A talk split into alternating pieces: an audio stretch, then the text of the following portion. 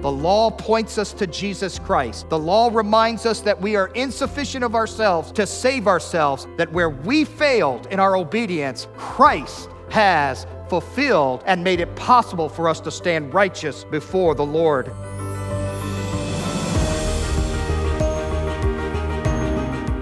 Hello, this is Pastor Mike Sanders. Are you ready to hear the Word of God taught? Well, I hope you have and are. And we're here today to teach the Bible. We're going to be in Acts chapter 3, studying verses 12 through 18, and we're going to learn about our hope, which is in Jesus Christ, our hope in Christ. So I want you to join me, maybe grab a cup of coffee, some paper, pencil, and the Bible, and let's start learning together.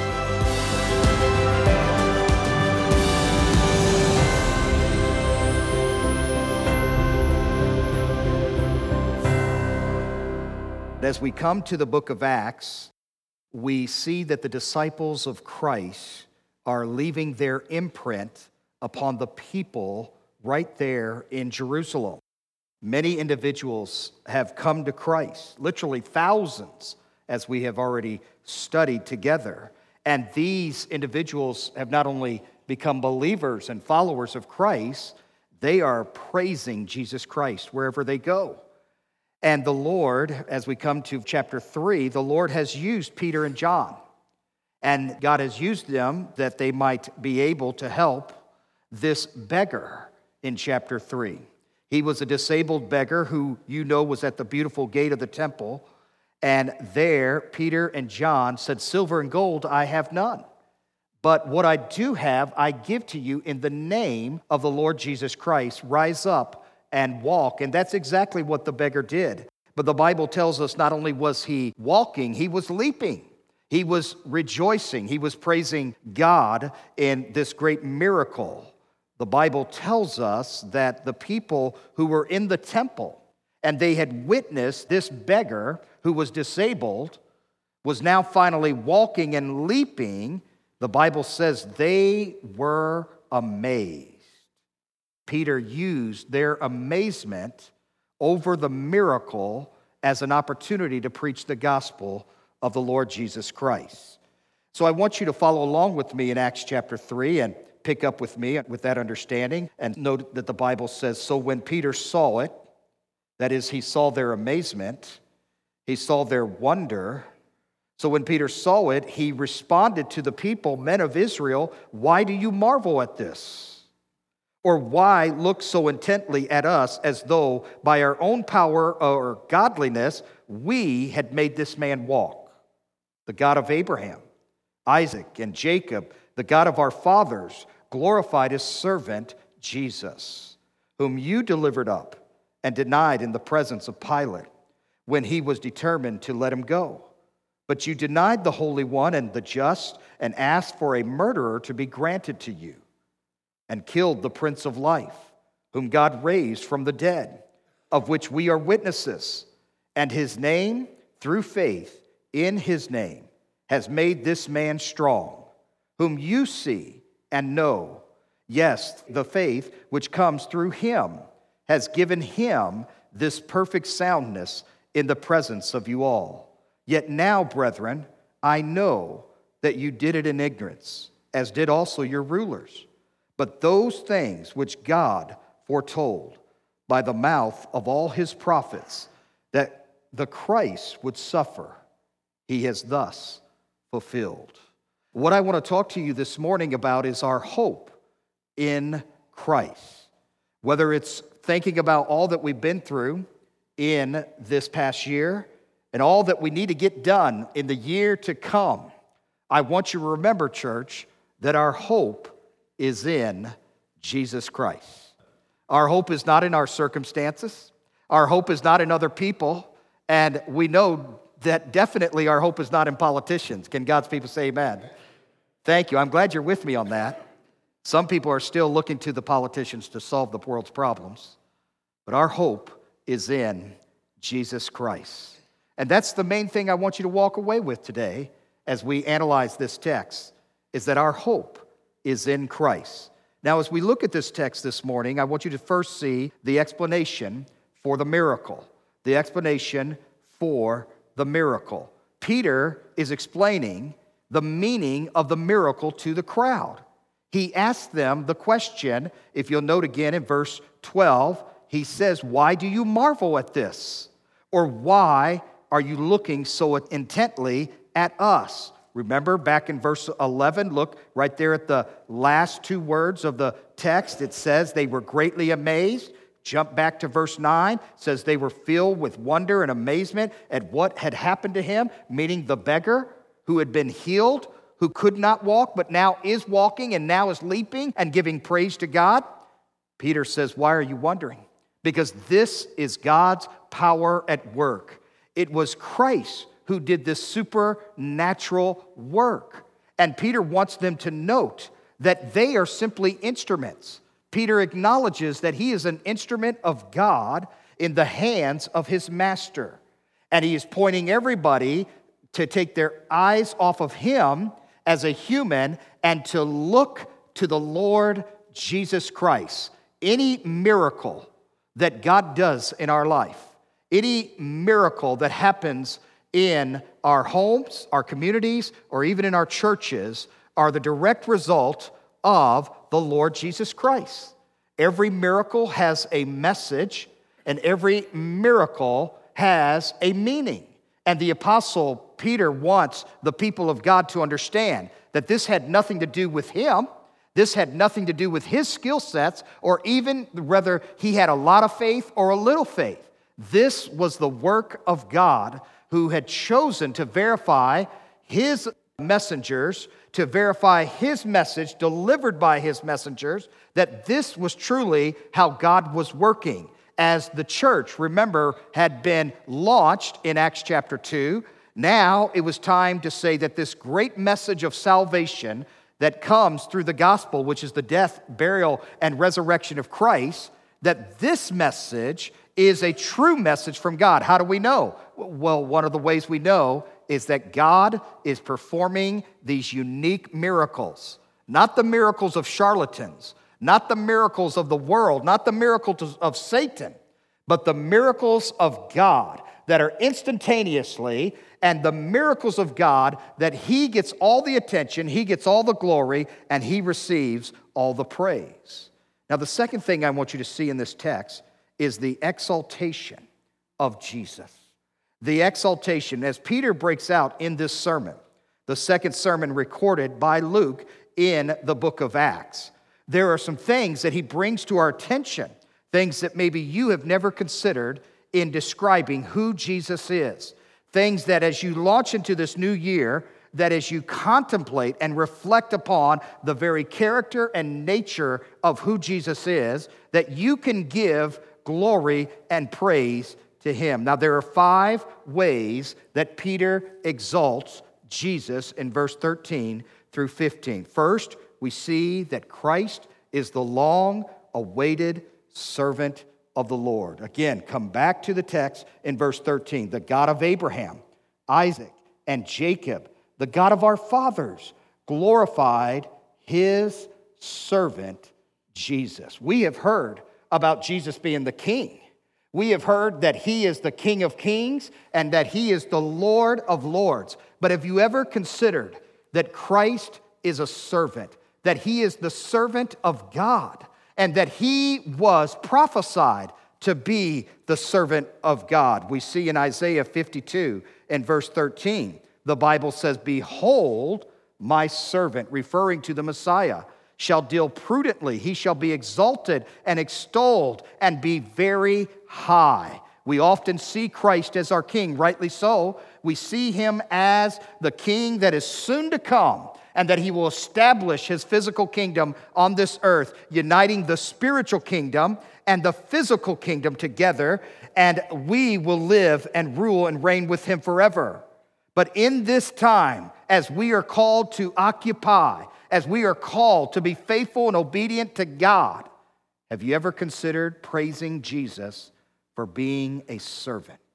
Yes, throughout his ministry, as he walked on this earth, he was a true servant of God. Jesus never, never looked down upon people, never thought that somehow people were unworthy of his attention and availability. But Jesus Christ, many times when he should have been glorified, when he should have been exalted, we find that he is humbling himself to be a servant. Do you remember when Jesus walked into the home? And you remember that rather than the disciples washing his feet, that he grabbed a towel and washed the feet of the disciples? And that he even washed the feet of one who would betray him, one who would turn against him, one who would deny him as he was going through the prosecution of being someone who was trying to overthrow the Roman government. So Jesus Christ looked beyond the people in relation to maybe how they responded to him or how they would treat him, but he fulfilled the servanthood of the Savior. He was the suffering servant, Isaiah would call him later in Isaiah chapter 53. He is our example that as he is a servant, how much more should you and I, if our master will be a servant, how much more should you and I be servants of God? Now, servanthood begins with a mindset that we understand who we are in Christ, that we're not to think too highly of ourselves, we're not to think too lowly of ourselves. God hasn't called us to put our head down. The Bible tells us He's the lifter of our head. We walk in confidence and victory in Christ, but we're never arrogant. We're never prideful. We never think that any skills that we have is the direct result of our own abilities, but rather that all that we have comes from Christ. And He is the one who has supplied everything, and thus we are blessed to be a blessing. God has called us to serve others. And so as we finish out this year, let's make sure that as we launch into the new year, that we haven't forgotten that we have a Savior who was a servant, who is a servant, and will be the one who stands as our example. And may all of us strive this new year to find ways that we can serve God, that we can serve the church, that we can serve in the community, that we can serve and exemplify this great attribute of our Savior, that He is the long awaited servant of the Lord. The thing I want you to see, second of all, is that he is glorified by God. As we come back to our text in chapter 13, right there, what we already read the God of Abraham, Isaac, and Jacob, and the God of our fathers glorified his servant Jesus. Please understand that as Peter helps the Jewish audience to understand the connection between the Old Testament and the New Testament, that just as the prophets had proclaimed that there would be a servant who would come, and that he would be glorified, that Christ is the fulfillment of that prophecy. Remember that Christianity is firmly rooted in the Old Testament. You can't separate it. I had heard about a church and a preacher who said they were no longer going to preach the Old Testament to their congregation. And I thought, what a pity. What a sad circumstance because Christianity is rooted in the promises and the prophecies of the Old Testament. And when we think of all the prototypes and all that has been foreshadowed in the books of Leviticus and the different types of the great men and women who have served God in the Old Testament, how can we just banish it? How can we just put it aside? Remember, my friends, it all comes together beautifully as Christ is the fulfillment of the law. Jesus said, I didn't come to do away with the law, but I came to fulfill the law. The law points us to Jesus Christ. The law reminds us that we are insufficient of ourselves to save ourselves. The law reminds us that where we failed in our obedience, Christ has fulfilled and made it possible for us to stand righteous before the Lord Jesus Christ. And as a result of his obedience to God, and as a result of his willingness to give his life for us, the Father has glorified the Son.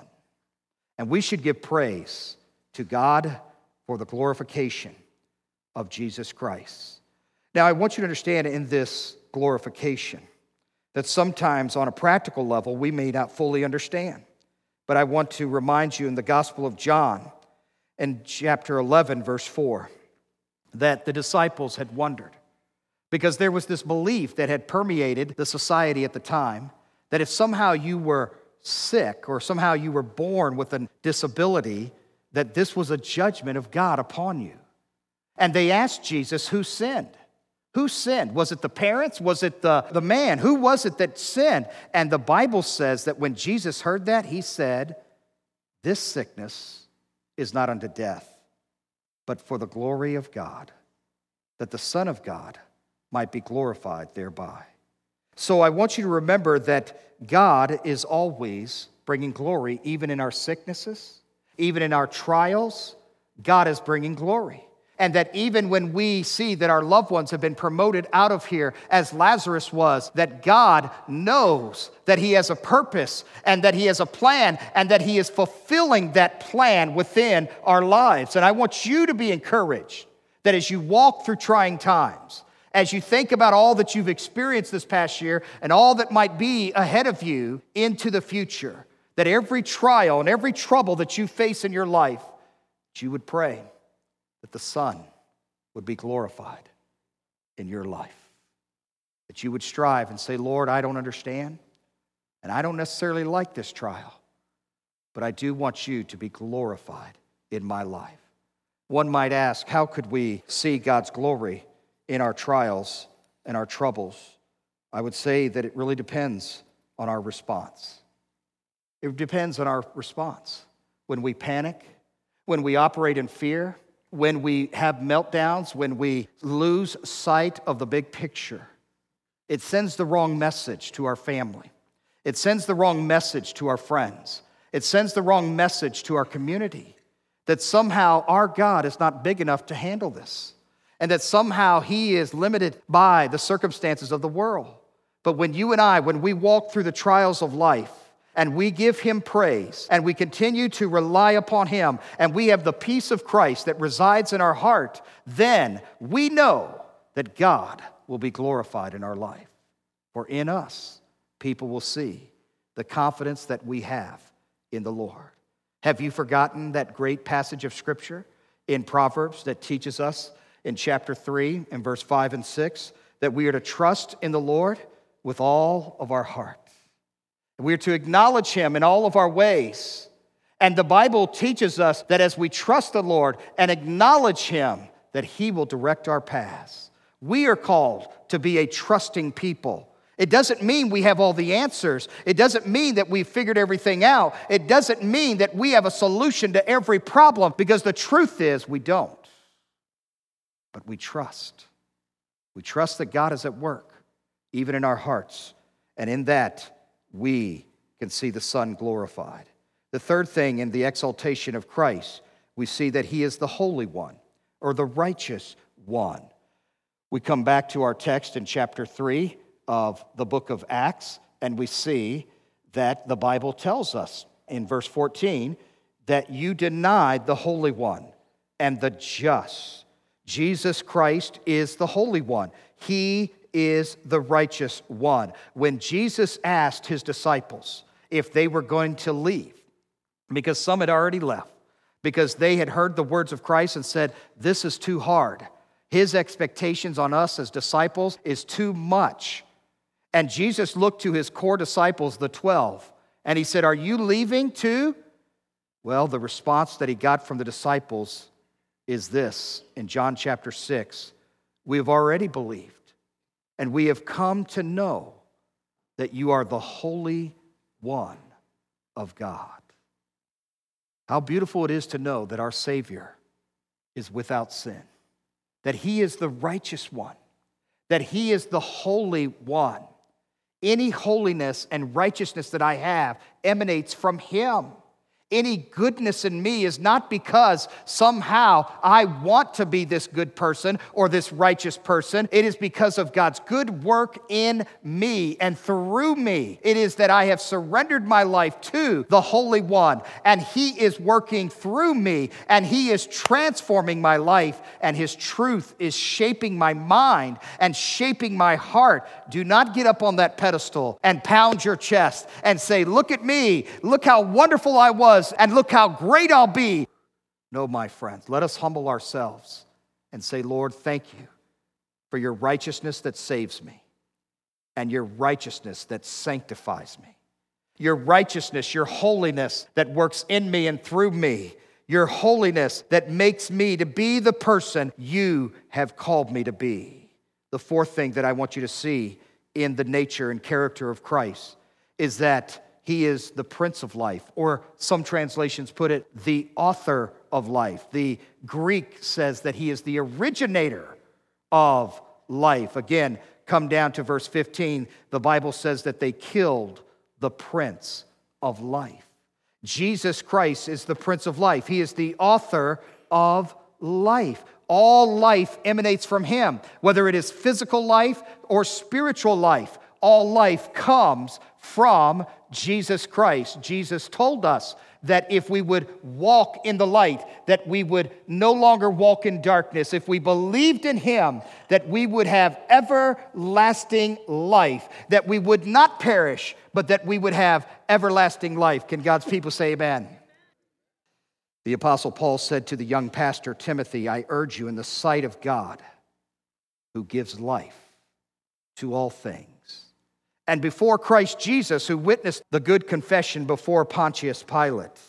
Please understand that as the apostle is appealing to uh, Timothy, that he is pointing him back to the source of all life, the very nature of Jesus Christ, the very character of Jesus Christ. And he is also defining his integrity and letting Timothy know that this Savior is the source of all life, and that as he stood before Pontius Pilate, that Pontius Pilate said, I find no fault in this man.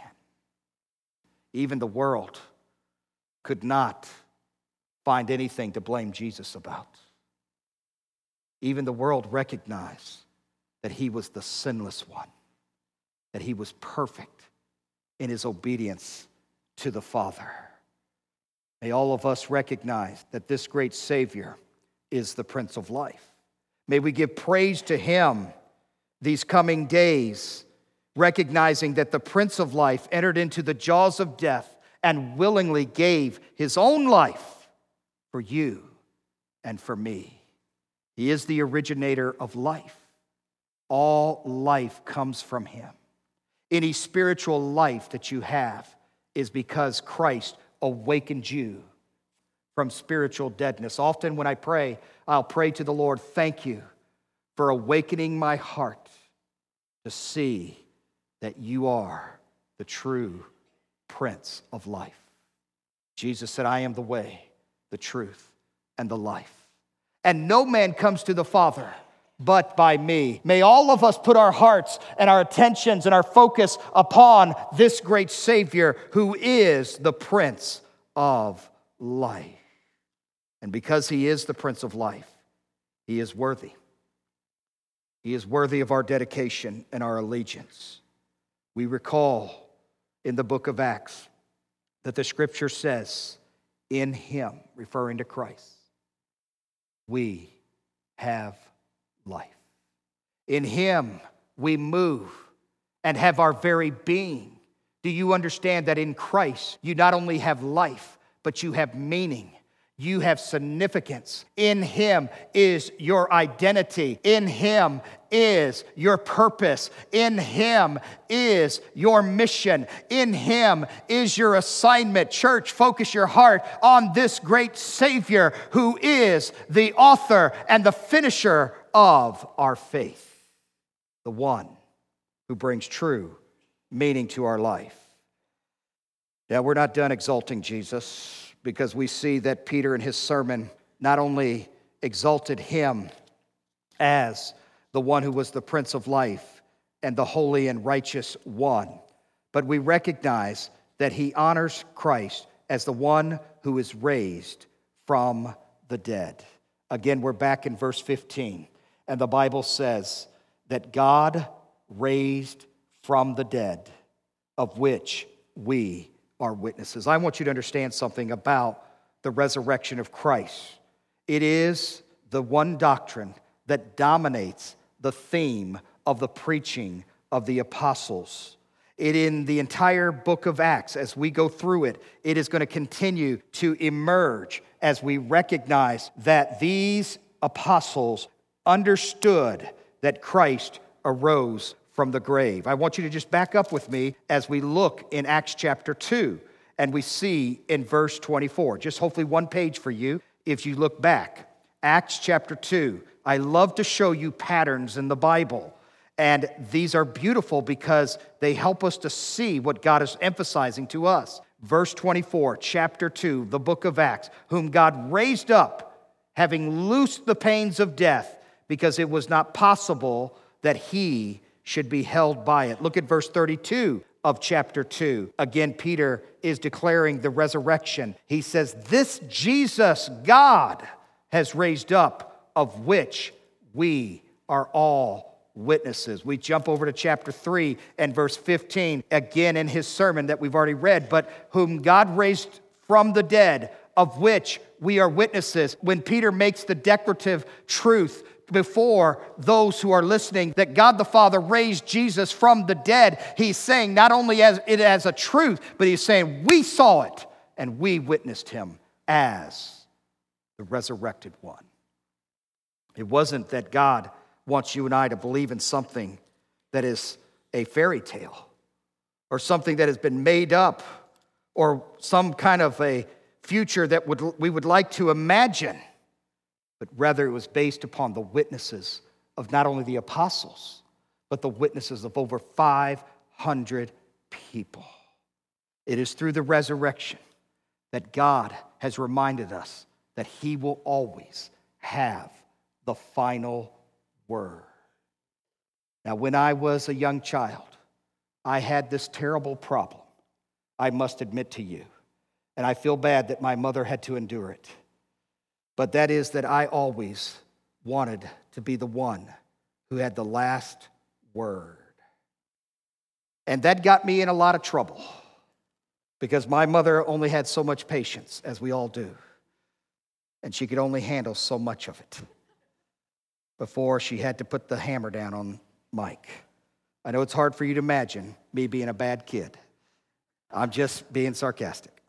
But, anyways, it's okay to laugh in church, by the way all right? But we will never have the last word. Politicians will never have the last word. Satan will never have the last word. But Jesus Christ will always have the last word. Can God's people praise him? Amen. Now, the final truth I got to give you, church, and that is that in Peter's sermon, I want you to see the examination of the people. The first two indictments that Peter brings upon the people is in verse 13. The God of Abraham, Isaac, and Jacob, and the God of our fathers glorified his servant Jesus. And here it is, whom you delivered up.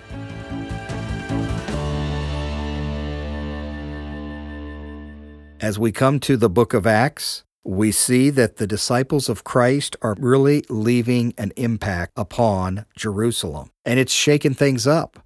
It's really affecting even the religious crowd. And people are responding. Some are in anger and frustration, others are receptive and certainly filled with joy as they receive Christ. We have to remember that our hope is not in this world or even how people respond, but it's always in Jesus Christ. So we encourage you to continue to keep your hope and your focus and your thoughts on the things that are above. We want to encourage you to check out our website, hopeworthhaving.com. We'd like for you to sign up for our newsletter. We put out a newsletter on a regular basis, and we'd like you to receive a copy of that. And if you go to hopeworthhaving.com and simply sign up for the newsletter, then you'll have the opportunity for us. We can put that in your email or we can send it directly to your address, whatever works best for you. Again, we want to thank you for being a part of our program today, and we want to remind you that in Christ there is hope worth having.